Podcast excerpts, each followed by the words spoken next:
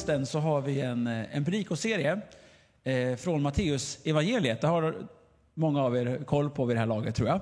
Och vi har ju sagt så här att vi vill den här hösten än en gång sätta vårt, vårt fokus på Jesus, för han är den som är, eh, som är kärnan, som är grunden, som är klippan som vi står på. Vi vill aldrig tappa blicken på Jesus och därför har vi Eh, den här hösten ett extra fokus på Matteus evangeliet och berättelsen om Jesus. Jag tror att vi alltid behöver påminna oss om vad Jesus har sagt, vad Jesus har gjort, vad han lärde oss.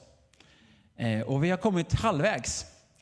Eh, vi har avverkat fyra delar och vi har fyra stycken kvar. Och idag är vi då på del fem med rubriken Jesu liknelser. Och vi kommer utgå från kapitel 13 och 17. Och det är ju så här att Matteus evangeliet är väldigt innehållsrikt. Det händer väldigt mycket. Det är verkligen mättade kapitel. Eh, så vi kan bara inte få in allting i de här predikningarna. Då skulle vi behöva hålla på flera år om vi skulle täcka in allt som händer. Så häng med i din läsning hemma. Eh, än en gång vill jag säga det. Det här är tänkt som en komplement, ett komplement till din läsning om du är med och läser Matteus evangeliet. Och så eh, förhoppningsvis kan vi eh, utveckla och förklara vissa delar i den, i den läsningen. Okej. Okay. Vi börjar från början i eh, kapitel 13 och läser några verser. Är ni med? Ja. Tycker ni att det är bra att vi har en sån här serie och går lite på djupet? Ja. Ja, bra. Vi kan ju, vi kan ju sluta halvvägs och göra något annat. Nej, Nej nu vill vi göra klart det här. Matteus 13, vers 1. Står det så här. Samma dag gick Jesus hemifrån och satte sig vid sjön. Då samlades det så mycket folk hos honom att han steg i en båt och satt i den medan allt folket stod på stranden. Och han talade till dem i många liknelser. Ni som har läst evangelierna har kanske lagt märke till det, att när Jesus undervisar så använder han ofta liknelser. Han talar i bilder. Ofta hämtat från, eh, från eh, skördearbete och liksom eh, jordbruk och växtrike och matlagring. Men han använder bilder för att förklara saker. Och vi kommer se idag att många av de här liknelserna, speciellt i de här kapitlen, handlar om någonting som Jesus kallar för himmelriket, eller Guds rike. Han talar om liknelser för att förklara himmelriket. Och det här är faktiskt en väldigt central röd tråd i hela Matteus evangeliet som vi inte har riktigt hunnit gå in på än, men nu får vi göra det. Jesus talar om himmelriket och Guds rike. Och om vi backar bakåt lite grann från de kapitlen vi redan har varit i så ska vi se att det här är någonting som faktiskt återkommer. I Matteus 4 och 17, när Jesus börjar predika, så står det så här. Från den tiden började Jesus predika och säga omvänd er, himmelriket är nära. I Matteus 6, när Jesus lär sina lärjungar att be, så står det, så ska ni be, vår far i himlen, låt ditt namn bli helgat, låt ditt rike komma, låt din vilja ske på jorden så som i himlen. I Matteus 9 står det, Jesus gick omkring i alla städerna och byarna och han undervisade i deras synagogor och förkunnade evangeliet om riket och botade alla slags sjukdomar och krämpor. Och i Matteus 10, som vi läste förra gången, vers 7-8, säger Jesus till sina lärjungar, där ni går fram ska ni predika, himmelriket är nära. Bota sjuka, uppväck döda, gör spetälska rena och driv ut onda andar. Det ni har fått som gåva ska ni ge som gåva. Alltså himmelriket är ett av Matteusevangeliets allra tydligaste teman. När Jesus börjar predika så sammanfattas hans undervisning i detta. Omvänd er, himmelriket är nära. Det är centralt i den bönen Jesus lär sina lärjungar att be. Och när det berättas om hur Jesus vandrar runt bland byarna och botar sjuka står att han gick runt och predikade evangeliet om riket. Ofta brukar man ju tänka att evangeliet är väl evangeliet, jag brukar tänka ofta att evangeliet är väl evangeliet om Jesus, det är evangeliet om frälsningen. Men Jesus predikar evangeliet om riket. Att det finns ett rike som vi kan få ta del av, som vi kan få bli medborgare i. Och det är också det han sänder ut sina lärjungar, att ni ska predika att himmelriket är nära. Vad menas med detta? Himmelriket eller Guds rike. Jag tror att ett av de här bibelorden extra bra kan hjälpa oss en bit på vägen att, att greppa det här. Ifrån Matteus 6 och bönen Fader vår. Bönen som Jesus lärde lärjungarna att be och som än idag bes över hela världen varje dag faktiskt. Så ska ni be. Vår far i himlen. Låt ditt namn bli helgat. Låt ditt rike komma. Låt din vilja ske på jorden så som i himlen. Låt ditt rike komma. Låt din vilja ske på jorden som den sker i himlen. Alltså här kopplas Guds rike ihop med att Guds vilja sker. När Guds rike kommer så sker också Guds vilja. Ser ni det?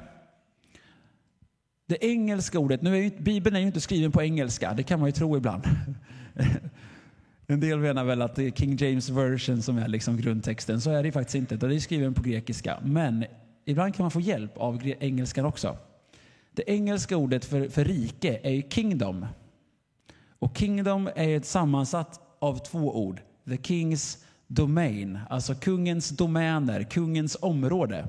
Så ett rike är det område där kungen har inflytande, där kungen bestämmer, där kungens vilja sker. Där kungen bestämmer, där är hans rike. Och ofta när vi tänker på himmelriket, då tänker vi ju på himlen, evigheten, dit vi får komma en dag. Och det är ju sant. Det är ju himmelriket och där råder Guds vilja. Där finns ingen sjukdom, där finns ingen nöd, där råder Gud, där råder hans vilja. Men när Jesus gick runt på jorden så blev också det här riket, Jesus säger himmelriket är nära, det kom nära. Det kom nära människan. Och när Jesus botar sjuka och gör under så blir också Guds rike synligt för människor i tiden på jorden för att Guds vilja sker. Hänger ni med på den tanken? Så bönens kärna är att Guds rike ska få komma till jorden så att Guds vilja, på samma sätt som den alltid sker i himlen, också skulle få ske på jorden. Alltså om man vänder på orden så man kan säga att, att vi ber att jorden skulle få likna himlen mer. Det är vad vi ber. Att jorden skulle få bli lite mer lik himlen. Och jag tror att det är inte bara en bön som vi ska be utan också att det är vårt uppdrag att verka för. Att där vi finns, i Kungsbacka i Sverige, att det skulle få vara lite mer som himlen. Det är väl en god tanke? I himlen finns ingen ensamhet, i himlen finns ingen, ingen orättvisor, ingen fattigdom. Tänk om vi kunde få med att göra Kungsbacka lite mer likt himlen. Det finns ingen som är sjuk, det finns ingen som har ångest i himlen. Och Det är också därför vi som församling har i vår vision. Kan ni vår vision? Ja, ni hör det nu på tavlan. Vi vill se Guds rike bryta fram bland alla Kungsbackas invånare där många får sina liv förvandlade och följer Jesus. Vi längtar efter det. Att Kungsbacka skulle få likna himlen mer. Och det är som sagt inte bara helanden och eh, sådana saker, under och tecken, utan det handlar också om att bryta ensamhet, att bryta utanförskap, att bryta fattigdom. Då bryter Guds rike fram. Hänger ni med på den tanken?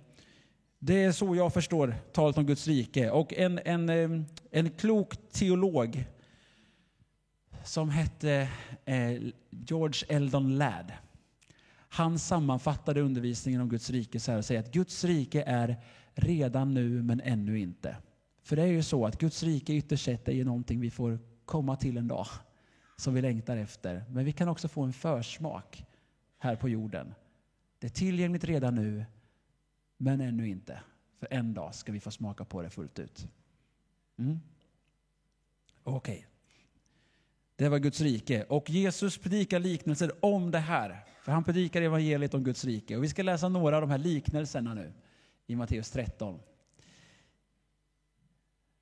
13, 31, 32. Han la fram en, en annan liknelse för dem. Himmelriket är som ett senapskorn som en man tar fram och sår i sin åker. Det är minst av alla frön, men när det har växt upp är det störst av alla köksväxter och blir ett träd så att himlens fåglar kommer och bygger bo bland grenarna. En del av er har hört den här liknelsen förut, men har ni tänkt på att det, att det är himmelriket han talar om? Alltså I Guds rike är det så att det, som, det kan verka litet, det kan verka obetydligt. Ibland så kan man titta på, det, på, på kyrkan och det Gud gör och tänka det där är väl ingenting. Men när det får växa till, när Gud får verka, så kan det bli någonting väldigt, väldigt stort och kraftfullt som ger skydd och trygghet för många människor. Och det lär oss att inte förakta det Gud har påbörjat i våra liv. Ibland kan det kännas som att ja, men det är så lite och jag, jag har så svag tro och jag vacklar. Men vet du, Gud har planterat ett frö i ditt liv. Så kan det växa upp och bli något väldigt stort. När vi bara låter det få växa, få näring och gro. Ännu en liknelse gav han dem. Himmelriket är som en surdeg som en kvinna tar och blandar in i tre mått mjöl tills allt sammans blir syrat. Har vi några surdegsbakare här? Nej, okej. Okay. Inte jag heller. Ja, där har vi. Ja, men... När man tar lite surdeg och blandar in i degen så blir till slut hela degen syrad. Och Guds rike har på samma sätt kapacitet att påverka sin omgivning. Det är lite grann till en början, men det växer och tar över. Och när du och jag finns i våra sammanhang, på våra arbetsplatser och i klassrum och annat, så tror jag att jag kan få en bild för det. Men det, det kan kännas litet, men när jag är med där och när jag får sätta min prägel på ett sammanhang så kan det få förvandla en atmosfär, en kultur. Precis som en surdeg som syrar hela degen till slut. Guds rike har den förmågan att smitta av sig.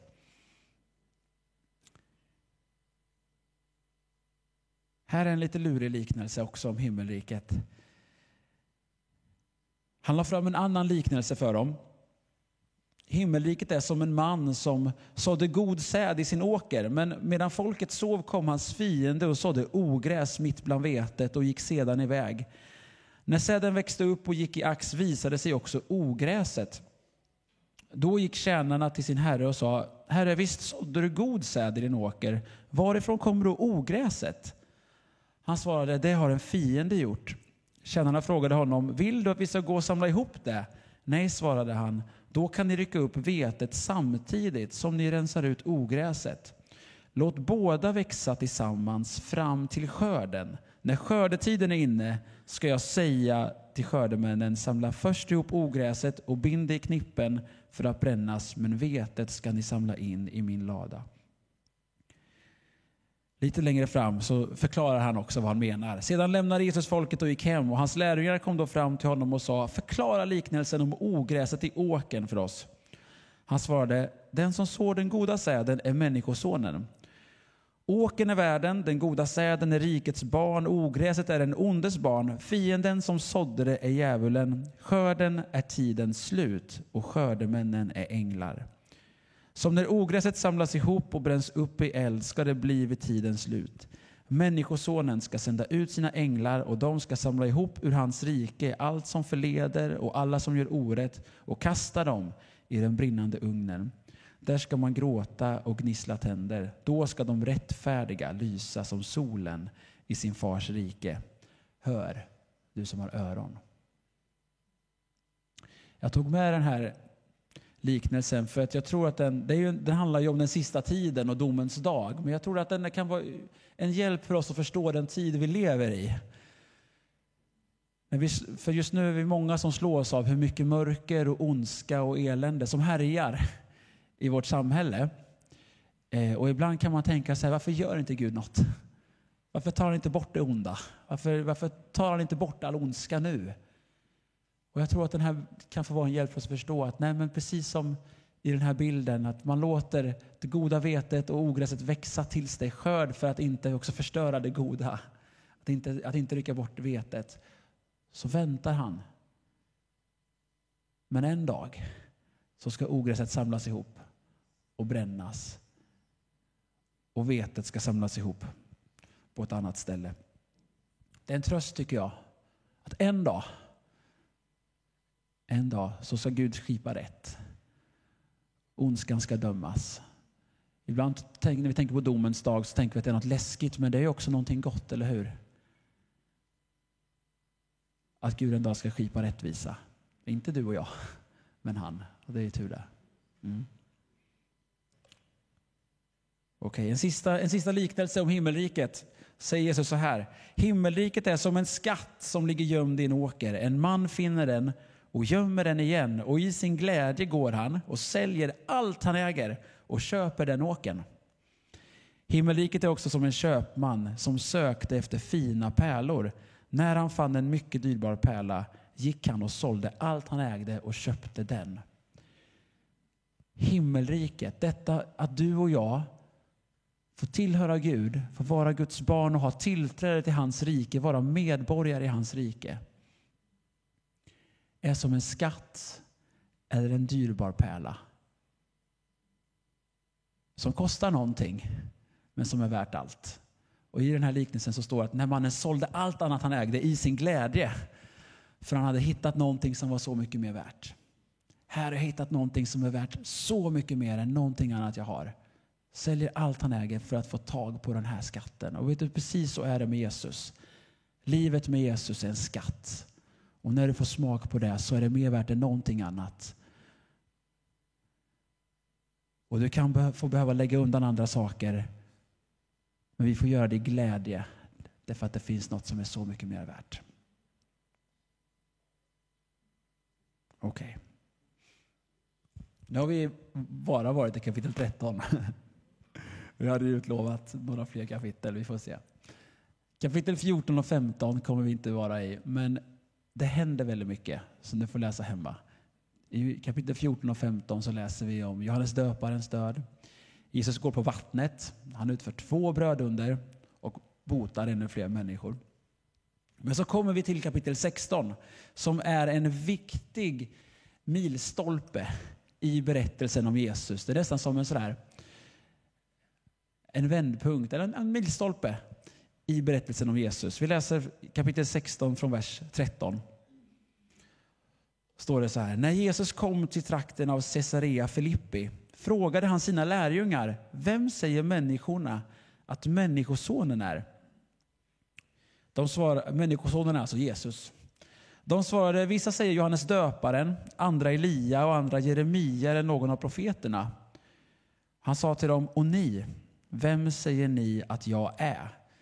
Simon Petrus svarade, du är Messias, den levande Gudens son. Jesus sa till honom, salig är du, Simon, Jonas son, för det är inte kött och blod som har uppenbarat det för dig, utan min far i himlen. Och jag säger dig, du är Petrus, och på denna klippa ska jag bygga min församling, och helvetets portar ska inte få makt över den. Jag ska ge dig himmelrikets nycklar. Allt som du binder på jorden ska vara bundet i himlen och allt som du löser på jorden ska vara löst i himlen. Sedan befallde han lärjungarna att inte berätta för någon att han var Messias. Så Jesus och lärjungarna har varit tillsammans nu under en tid. De har hört honom predika, de har varit med på, på berget när Jesus håller bergspredikan. De har hört honom berätta om himmelriket, de har sett honom bota sjuka. Och nu är det som att Jesus vill kolla, har, har de förstått? Har de förstått någonting? Och frågar dem, vem, skulle, vem säger, tänker ni att jag är? Och Petrus som är, ofta verkar vara lite av en talesperson för det här gänget, han säger, du är Messias, den levande Gudens son. Och jag tycker man kan ana på Jesus svar att glädjen liksom, att de har förstått. Liksom lektion ett är avklarad, de har förstått vem jag är. Och när, när Jesus ser att lärjungarna har förstått vem han är så händer två saker. Det första är att han introducerar tanken om församlingen. Det är liksom lektion två. Nu har ni förstått vem jag är, nu ska ni höra. Jag ska bygga min församling. På den här klippan, bekännelsen om vem jag är, att jag är den levande Gudens son, ska jag bygga min församling. Och helvetets portar ska inte få makt över den. De ska ha nycklarna till himmelriket. Här har vi det här med riket igen. Och man kan ju undra om det här med helvetets portar, vad det betyder. Och i, I den här tiden så hade de flesta byar och städer eh, en stadsport. Och i porten så var det liksom ett, som, ett, som ett rum också i porten. Och där satt de viktiga männen i staden och styrde och, och fattade beslut. Så porten var som kommunfullmäktige kan man säga. Så min förståelse är att ni säger att, att helvetets portar ska inte få makt över den så är det som han säger, helvetets kommunfullmäktige, helvetets yttersta makt, ska inte ha makt över Guds församling. Det är ganska starkt. Så Jesus tecknar den här bilden. Det första han gör när han ser att lärjungarna har förstått vem man är, jag ska bygga en församling. Och inte ens helvetets yttersta makt ska, få makt, ska kunna ha makt över den. En församling är precis som det här senapskornet. Man kan tycka ibland att det, att det är litet och, och liksom eh, in, anspråkslöst. Vi är enkla människor och ibland sjunger vi fint, ibland sjunger vi inte lika fint. Men vi gör så gott vi kan på något sätt. Men i Guds ögon och i den osynliga världens ögon så är det en sån makt. Och jag är övertygad om att församlingen är Guds plan för den här tiden. Svaret på allt elände vi ser i vår värld. Om vi kommer se mörkret vika från den här, vårt land och vår värld så kommer det vara genom församlingar som gör sin del. Guds församling, Jesus och församlingen tillsammans är världens hopp. Jag sa att det var två saker som hände. För det andra som händer när Jesus förstår att lärjungarna har förstått vem han är. Det andra som händer är att Jesus börjar prata med dem om att han en dag ska dö. Det, här är vi i vers 20, va? Vers 21. Så står det, från den tiden började Jesus förklara för sina lärjungar att han måste gå till Jerusalem och lida mycket genom de äldste och översteprästerna och de skriftlärda och att han måste bli dödad och på tredje dagen uppväckt. Då tog Petrus honom åt sidan och började tillrättavisa honom. Gud bevare dig, Herre, det här ska aldrig hända dig. Men Jesus vände sig om och sa till Petrus, gå bort ifrån mig, Satan. Du vill få mig på fall, för dina tankar är inte Guds utan människors. Och Vi kan också se det i kapitel 17. När de var samlade i Galileen sa Jesus till dem, Människosonen ska utlämnas i människors händer och de ska döda honom, men på tredje dagen ska han uppstå. Då blev de djupt bedrövade. Så nu börjar Jesus förbereda lärjungarna på vad som ska hända och börjar blicka fram mot det som kommer, mot korset. Att en dag så ska, jag, ska Jesus överlämna sig och ge sitt liv på korset för vår synd, för vår skuld, för vår sjukdom och kamp och, kamp och smärta.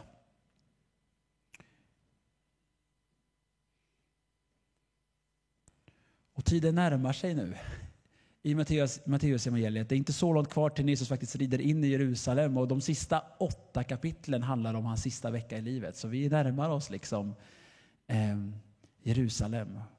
Och när Jesus ser att de har förstått så börjar han prata om detta. Och de reagerar som människor gör. Nej, men vad säger du? Och, och Petrus försöker trösta honom liksom.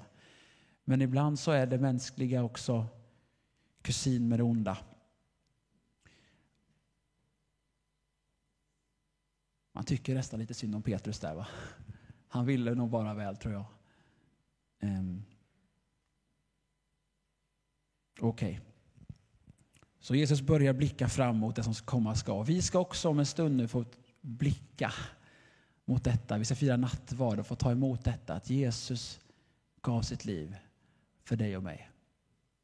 Men innan vi gör det så vill jag läsa ett sista liknelse som också är den första i, i Matteus 13. Som avslutning. Orkar ni en, en liknelse till? Så här säger Jesus. En såningsman gick ut för att så. När han sådde föll en del vid vägen och fåglarna kom och åt upp det. En del föll på stenig mark där det inte hade mycket mylla och det kom upp snabbt eftersom det inte hade djup jord. Men när solen sved, steg sveddes det och eftersom det saknade rot vissnade det bort. En del föll bland tisslar och tisslarna sköt upp och kvävde det, men en del föll i god jord och gav skörd, hundrafalt, sextiofalt och trettiofalt. Hör du som har öron. Så hör nu vad som menas med liknelsen om såningsmannen. När någon hör ordet om riket men inte förstår det kommer den onde och rycker bort det som såddes i hans hjärta. Detta är sådden vid vägen. Det som såddes på stenig mark är den som hör ordet och genast tar emot det med glädje men han har ingen rot inom sig utan tror bara för en tid. När han möter lidande eller förföljelse för ordets skull så kommer han genast på fall. Det som såddes bland tistlar är det som hör ordet, men världsliga bekymmer och bedräglig rikedom kväver ordet så att det blir utan frukt. Men det som såddes i god jord är den som hör ordet och förstår och bär frukt hundrafalt, sextiofalt och trettiofalt. När Guds ord blir predikat eller läst så planteras någonting hos den som hör det. I dig och mig så planteras Guds ord. Och vi läser här om att det är olika jord, olika jordmån. En del faller på vägen, en del faller bland stenar, en del faller bland tistlar, en del faller i god jord. Och den liksom underförstådda uppmaningen är för dig och mig att se över vårt hjärtas åker. Tar jag mig tid att förstå? Tar jag mig tid att lyssna till Guds ord eller låter jag det bara fladdra förbi och sen så, så tar jag fram telefonen och kollar vad som står där och så blir det bara bland stenarna. Det blir aldrig planterat i. Eller tar jag mig tid att stanna upp, försöka förstå, försöka låta det landa? Har jag en rot i mitt liv? Lever jag nära Jesus? Lever jag i ordet? Att jag får ha djupa rötter. Så att jag när jag möter lidande, det stod inte om jag någon gång skulle, utan det är något som drabbar oss alla. När jag möter lidande, att jag har en stadig rot. Att jag inte vacklar fram och tillbaka utan står stadigt. Finns det tistlar i mitt liv? Finns det frestelser, världsliga bekymmer och rikedom som kan distrahera och ta plats så att den här plantan som Gud har planterat inte får utrymme att växa upp? Eller är det en ren jord där Guds frö kan få växa upp? Utmanande tanke för dig och mig. Och, och nu när vi eh, om en liten stund här ska fira nattvard så får vi också tillfälle att, att vara ärliga inför Gud och säga Jesus, hjälp mig. Kom och ta hand om mina tistlar. Jag vill överlämna de här stenarna till dig. Hjälp mig att det får landa i, på jord, i jord och inte på vägen. Så att det kan bära den frukt du har tänkt. Gott va? Jesus, tack att vi får fästa vår blick på dig. Tack för allt som du undervisade om, Herre, hjälp oss att förstå. Hjälp oss att förstå ditt ord och hjälp oss framförallt att det får växa i oss och bli, bli den planta du har tänkt, Jesus. Herre, tack för din nåd emot oss. Tack för att din kärlek är så stor. Tack att du gav ditt liv på korset. Tack att du utgav dig själv för att vi skulle få frid, för att vi skulle få ta emot nåd och förlåtelse. Jesus, vi tackar dig.